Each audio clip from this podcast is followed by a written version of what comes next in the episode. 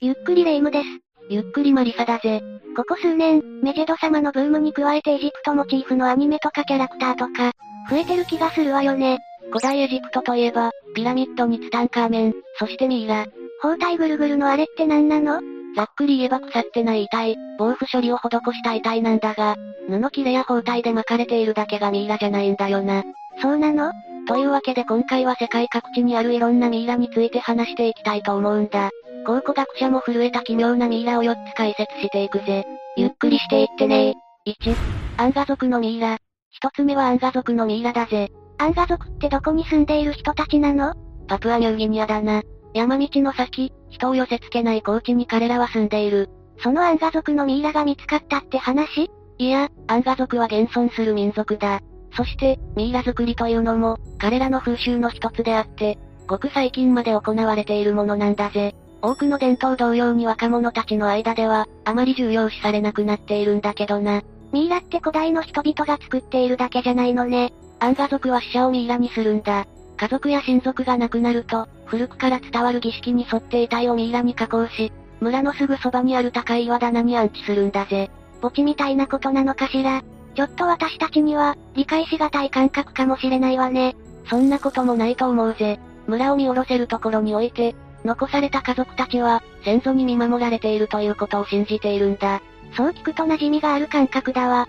仏間の高い位置にご先祖様の写真を飾るのと同じような感じよね。ミイラって聞くとエジプトが有名だけど、気候も全く違うでしょうし、同じようにミイラは作れるの？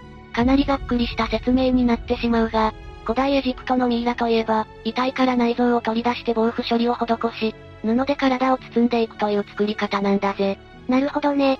アンガ族のミイラ作りは、この方法では作られない、というか作れない。熱帯地方だからこの方法で作っても、すぐに腐ってしまうんだよな。古代エジプトのミイラは、乾燥した地域だからできた製作方法ってことね。それじゃあ、どうやってミイラにするの？簡単に説明すれば、遺体を椅子に座らせた体勢で3ヶ月もの間、燃える火の上でいぶし続けるというものなんだ。ミイラって燻製にする方法でも作れるのね。そういえば食品の燻製も、もともとは保存食として作られたっていうし、腐らないようにするという目的で考えれば、適当なミイラ作成方法ってことかしら。ミイラ作りの手順は厳しく決められているんだぜ。火の上でいぶされた遺体が膨張したら、木の棒でついて体液を抜く、だとか、慎重に肛門を広げて、自然と出てくる内臓を外に出すとかな。かなりハードなお仕事なのね。ミイラ作りって、他にも体液や内臓も含めて、遺体のどの部分であっても、地面に触れてはいけないという決まり事もあるんだぜ。万が一にも地面に触れてしまうと、不幸を招くと信じられているんだ。3ヶ月間、ミイラが完成するまで、遺体のそばから絶対に離れられないじゃない。加えて、一番気を使わなければならないのは顔の部分。死者の面影を残す唯一のものは、ミイラの顔だけなんだ。写真なんてものはないのね。ああ。私たちは家や、過去に撮影された写真で個人の顔を残しておけるが、アンガ族には写真がないから、顔そのものを残し続けることが、それに当たるというわけだな。そういう意味でも、ミイラ作りって必要なものってわけね。顔を保存するのは、残された人々だけに必要なことじゃない。アンガ族では死者の魂は昼間は飛び回っているが、夜になるとミイラになった体に戻るとされている。つまり顔がないと、自分の戻るべき体がわからなくなってしまうんだな。なるほど、ミイラになった体は、死後の魂のお家でもあるってことかしら。今でもミイラを作っているなんて言うと、かなり珍しい話に聞こえると思うが、かつてはパプアニューギニア含め、南太平洋の島々で、広く行われていることだったんだぜ。19世紀から20世紀初めにかけては、結構盛んに行われていたんだ。100年ちょっと前じゃない。古代エジプトのイメージがどうしても強いから、何千年も前の印象なのよね。土に埋めたらすぐに忘れられてしまう個人も、肉体をミイラにして保存し続けておけば、いつまでも覚えておけるという考えの民族が多くあったってことだな。どうして作らなくなってしまったの？面倒でやらなくなったわけはないと思うし、民族自体が消えてしまったとか？外からの干渉が原因だな。20世紀半ばにキリスト教を布教に来た人たちや、イギリスオーストラリアの役人がやってくるようになると、倫理的な問題や衛生の観点から、ミイラ作りは廃れていってしまったんだぜ。自分たちからやめたんじゃなくて、外部からやめなさいって言われたのね。基本的によそ者を寄せ付けない排他的な民族だから、そういった干渉をあまり受けなかったとも考えられるな。それに、村の伝統を維持することに重きを置いている人もいたということだ。確かに、若者はあんまり重要に思ってなくても、高齢の人は伝統にのっとって送ってほしいっていう人も多いわ。村の多くの若者は、ミイラ作りに抵抗がある人も多いそうだ。長時間いぶしてる間の匂いも強烈だし、労力がとんでもない。そもそも、村の人口が減り続けている上に、国際化の煽りを受けて港町に出て行ってしまう人たちが、後を絶たない状態なんだぜ。そういう話って日本の地方都市だけの話だと思ってたんだけど、世界中で問題になっているってことなのね。アンガ族のミイラ作りは、体を椅子に縛り付けて村を見下ろす岩棚に運ぶことで完了だ。そこで新しく作られたミイラは、先祖たちの仲間に加わることができ、人々の記憶に残り続けるというわけだな。ミイラって古代エジプトみたいな方向性のものだけじゃないのね。2、普及体性ジータ。二つ目は普及体性ジータだ。普及体って何かしら？普及体は文字通り朽ちない、つまり腐敗しない遺体のことなんだ。キリスト教徒は死後も腐敗せず、生前の姿のままの遺体を普及体と呼んで、成人の証であるとしているんだぜ。そういう考え方があるのね。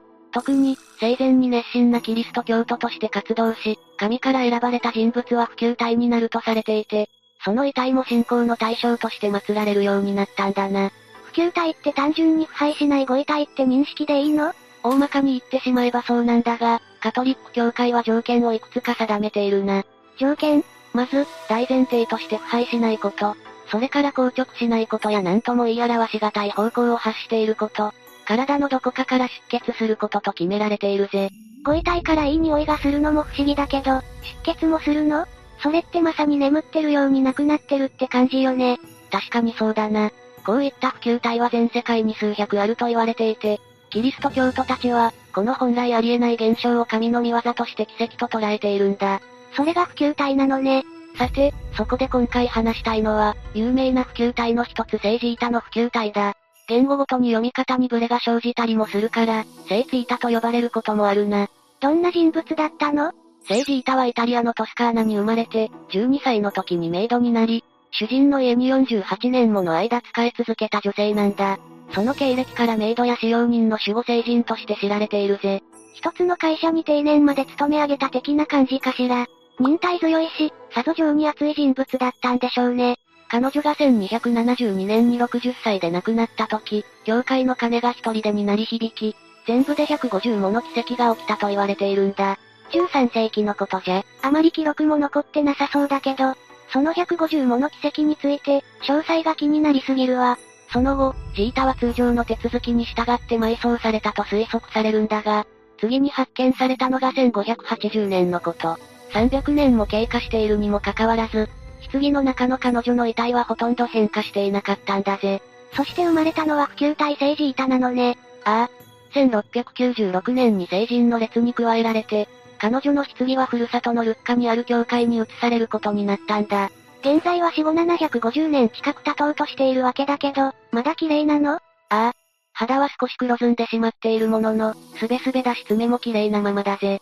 こう言ってはなんだけど、普及体を作り出したかった誰かが、こっそり防腐処理を行って、ミイラを作り出したわけではないのよね疑ってしまう気持ちはわかるが、科学的な調査の結果、防腐剤の類が検出されなかったこともまた事実だ。正真正銘、本物の普及体ってことね。ちなみに聞くけど人為的に作られたミイラは、普及体ではないって理解でいいのかしら？もちろん、そういった処理を施されたものは普及体とは言えないぜ。極寒で腐敗が進まなかったり、極度の乾燥地帯だったりすると、遺体が自然にミイラ化することもあるからミイライコール必ず人の手が加わったもの。ではないということは知っておいてほしいな。それじゃあ腐敗しない綺麗なままのご遺体。つまりミイラが自然発生的にできるというのは絶対にない話ではないのね。ジータに関して調べた研究者も、遺体が安置されていた墓所の温度が低かったことや、内側がアルカリ性の石で覆われていたことが関係して、自然に乾燥しミイラ化したのではないかと考えられているぜ。あくまで自然にできたものとは言っても奇跡と呼べるくらいに、かなり珍しいことが起きているってことじゃない？これを奇跡とするか、自然現象の一つであると考えるかは、その人の信仰心や考え方によるというところだろうな。普及体から出血するという話はよくわからないしそんなことが起きたらそれこそ奇跡だと思うけど、綺麗なままで何百年も前の人の体が残っていると考えると、不思議で神秘的な感じがするわ。3、霊人の遺体。次はレーニンの遺体だぜ。レーニンって名前は聞いたことあるけど、どんな人だったかしら。世界史とかをちゃんと勉強していた人は、記憶にあるかもしれないな。ウラジミール・レーニン。ロシアの革命家政治家でソビエト連邦の初代指導者だ。1870年にロシア帝国シンビルスクで生まれ、1924年に血管系の病気で53歳で亡くなった。一国家の指導者のご遺体がミイラになってるってこと？ああ。彼が亡くなった後に遺体は赤の広場に運ばれ、にわか作りの霊廟に安置されたんだ。葬式は極寒の中、取り行われたんだが、参列者は数万人にも上ったという話だぜ。寒いんだったら当面は腐敗の心配もなさそうだけど、というか国のトップとはいえ数万人も集まるって、とんでもない人物じゃない？霊人に関しては、存命時から個人崇拝もあったくらいだからな。それもあって霊廟をしっかりと建設して、遺体を保存しようという流れになったんだろうと思うぜ。しばしば霊人の個人崇拝に関しては、宗教じみた側面も指摘されるくらいだ。そんなにすごいことになってたのね。妻の抗議も跳ねのけて、霊人の遺体は長期間の展示にも耐えるように、防腐処理が施されることになったんだ。1924年以降、第二次世界大戦中の一部期間を除いて、霊人病で常に展示され続けてきたんだぜ。そろそろ100年って感じかしら。霊人の遺体にはエンバーミングという処置が行われた。エンバーミング？遺体の各部分をプラスチックや他の腐らない物質と取り替えて、防腐処理を施すことを言うんだぜ。100年も綺麗に持たせる方法って、どんなものか気になってたけど、そういう処理がなされていたのね。これだけ長い歳月が経っても、彼の遺体はまだ生きているように、ただ眠っているだけのように見える。これはロシアが長らく研究を重ねていた、エンバーミング技術があってこそなんだ。最近はちょっとあれだけど、やっぱり技術力はとんでもないわね。レーニンが1924年1月21日に亡くなってから、ほどなく保存のための処理がされ、モスクワのレーニン病に展示されていたわけだが、その保存技術に関しては長らく不明のままだったんだ。エンバーミングだって分かったのは最近のことなの？それまでは剥製だとか老人用だとか、いろんな説が囁かれていたんだぜ。この技術に関わっていたのはピーク時で200人の科学者と言われ、どれだけ霊人の遺体保存が重要なことだったのか伺い知れるよな。そこまで労力を割いてでも、彼の体をきれいに保存したかったのね。特に、ロシア人は遺体の生物学的構造よりも形や体重、色、弾力の保存に重きを置いているらしく、皮膚など体のパーツパーツをプラスチックなどに取り替える必要があるが、昔から行われているミイラ作りとは全く違うものなんだそうだ。ご遺体の保存と一口に言っても、全然違うものだってことかしら。それから、エンバーミング技術が使われたことが明らかになったのと同時に、霊人の遺体のメンテナンス方法なども、一部オープンになった。100年も経っているんだし、完全放置で大丈夫なわけないわよね。霊人の顔にできたカビのシミを取ったりしてるみたいだな。肌の状態は毎週調べられていて、精密機械を用いて潤いや色、輪郭の形状に至るまで、かなり細かくデータを取っているんだぜ。霊人の体をきれいに残しておくことに対する熱意がすごすぎない？頬のシミが綺麗に取れないと殺されかねないみたいな風潮が科学者の間にはあったみたいだぜ。やりがいはあるけど、恐ろしすぎる仕事だわ。遺体を2年おきにグリセリンと酢酸カリウムの風呂に30日間浸すということもやっていて、これが遺体が何世紀にもわたって、綺麗に保たれている秘訣なんだそうだ。エンバーミングって腐敗しそうな中身はほとんど抜かれているし、見た目も再現しているだけで、何かの材質に置き換えられているって認識でいいのかしら。そうだな。血液や体液、内臓は完全に取り除かれているし、皮膚もほとんどが、パラフィンやグリセリンなどでできた物質に交換されているぜ。眉毛や髭なんかはそのままだけどな。正直、言われなかったらわからないレベルのクオリティよね。本当にすごい技術だと思うわ。エンバーミングされて秒で公開され続けているのはスターリンの命なんだが、ロシアではしばしば彼を埋葬するかどうかの議論が行われてきた。意外と誰もが保存に賛成派でもないってことかしら。レーニン自身は普通のお墓に埋葬してほしいと思っていたという話だしな。それはちょっと不憫かも。ロシア建国の父が100年近く、安らかに眠れていないのはおかしいと考える人も多々いるということだろう。だけど、昔を知っている多くのロシア人にとっては、彼はロシアの象徴であり、埋葬の決定が下せずに来ているということなんだぜ。すごい技術ではあると思うけど、そろそろゆっくり眠ってもらってもいい頃じゃないかとも思うわね。4. チンチョウロのミイラ。最後は世界最古のミイラと言われているチンチョウロのミイラだ。世界最古のミイラ？ああ。人為的にミイラ化された遺体の例としては、最古のものなんだぜ。どこで見つかったの？現在のチリ北部で発見されたんだ。南アメリカの珍長炉文化のミイラだから、この名前で呼ばれているんだな。世界最古のってことは、エジプトのミイラよりも古いってこと？そうだな。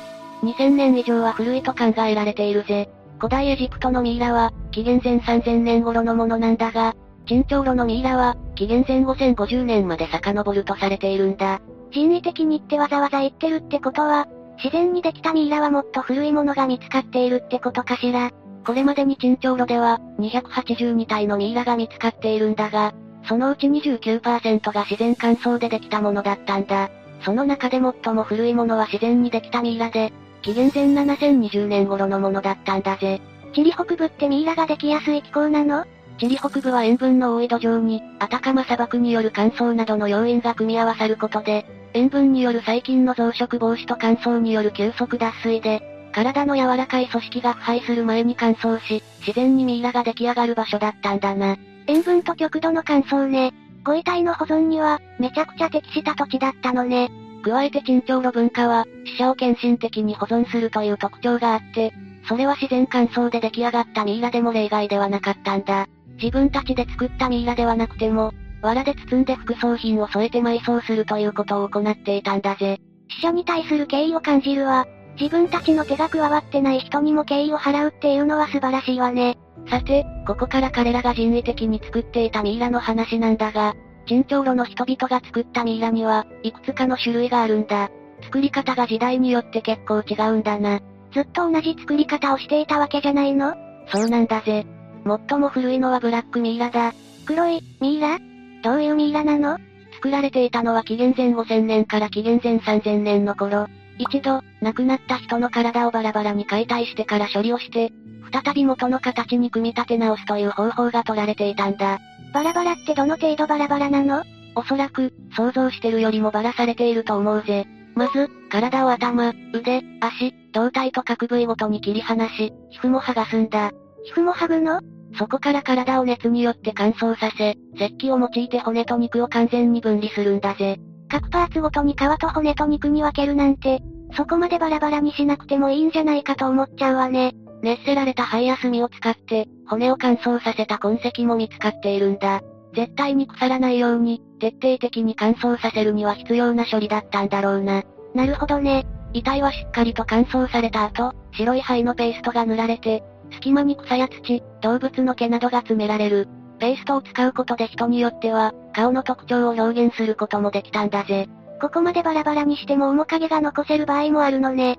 その後で、戻せる部分の皮膚を貼り直し、中には単発のカツラがついているミイラまで、発見されたことがあるんだぜ。アシカの皮が使われているミイラも発見されているな。できる限り元に戻してるってことかしら。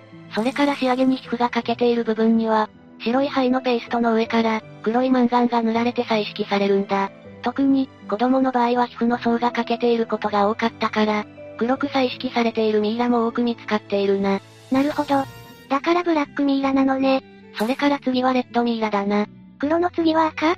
これは紀元前2500年から紀元前2000年に作られていたミイラなんだが、今度は遺体をバラバラにするのではなく、体に切れ込みを入れて処理をする方法が取られるようになったんだぜ。具体的にはどんなやり方で作られたの？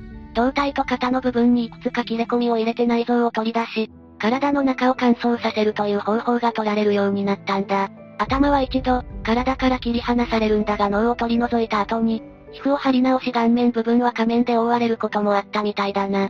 バラバラ具合がだいぶ改善されたわね。これも、ミイラ作りの技術が、より上がったからということなのかしら。体の中にはいろんな材料が詰められていて、生前と同じ大きさに調整。体の内側は棒で強化して、切れ込みは朝の縄で縫い合わせるという、元の見た目の再現方法が取られたぜ。ブラックミイラよりも、かなりしっかりした作りに改善されてるのね。仕上げとして、頭部には人毛でできたカツラが付けられていて、カツラと顔は除いて全てが赤色の土で塗られたんだ。だからレッドミイラというわけだな。そう考えると、結構わかりやすいネーミングになってるのね。次に古いのは包帯巻きミイラだ。紀元前2620年から紀元前2000年に作られたと推定されているぜ。あれ？それは一般的にイメージするミイラじゃない？そうだな。包帯を巻いて遺体を保存する方法だ。これはブラックミイラとレッドミイラの製作技法を合わせて作られたものなんだが、これまでに3体の幼児のミイラでしか使われていない製作方法なんだぜ。大人と同じ方法で作ると、何か問題があったのかしらね。そうだとしたら、ご遺体を保存するために、その人に適した処理方法を考えて、使い分けていた可能性があるってことになるのかしら。それから、最も最近まで行われていたのは、紀元前3000年から紀元前1300年に使われた、泥塗りミイラの処理方法だ。泥を塗るの？沈長炉文化の時代は環境も比較的安定していて、これらのミイラの驚異的な保存状態の良さは、土壌変化による粘土と石膏の生成が関係していると考えているんだ。どういうこと？粘土は固着剤として働くし、石膏は天然の乾燥剤になるということだな。そういうことね。それに柔らかい粘土が手に入ることで、ミイラの人それぞれの外見を形作ることにも適していたんだな。それに、乾燥してるとはいえ悪臭を放つミイラの表面を覆うことができたのも、大きなメリットだろう。ミイラ作りにぴったりの材料がそこら中で取れるんだったら、そりゃ長年、続けられるわよね。最終的に沈長炉の人々は、内臓を取り除いたりということすらしなくなった。それじゃ腐敗しちゃうんじゃ。泥や砂、卵、魚の粘液などで遺体を覆うことで作業は完了。そのまま墓に埋葬するようになったんだぜ。急にざっくりとした処理というか、埋葬方法になってない？さっきも言ったように自然に乾燥もするし石膏もある。それに表面はいろんなもので覆うわけで、他の文化との交流から腐敗した死体と病気の関連性を知った彼らが、リスクやメリットを天秤にかけた結果、これがベストだと考えたということだろうな。ミイラ作りもそれに関する知識も考えも、時代を追うごとにどんどん変化していくってことなのね。さて、今回は考古学者も震えた奇妙なミイラということで4つ解説してきたな。割と最近のものから世界最古のミイラまで、作り方も伝統的なものから最新の技術まで、ミイラとは言ってもそれぞれ全然違うものなのね。そもそも馴染み深いものじゃないし、知らないと古代エジプトのミイラ一辺倒のイメージになってしまうよな。代表的なものではあるけど、それってミイラの一つの側面でしかないのね。ミイラからは古代の人類の生活や文化などあらゆることがわかるし、球体のような奇妙な謎の多いものもたくさんある。すごく面白いわよね。ちょっとミイラに興味を持てたわ。それは何よりだな。というわけで、今日の動画はここまで。動画が面白かったら、高評価とチャンネル登録よろしくお願いします。最後までご視聴いただきありがとうございました。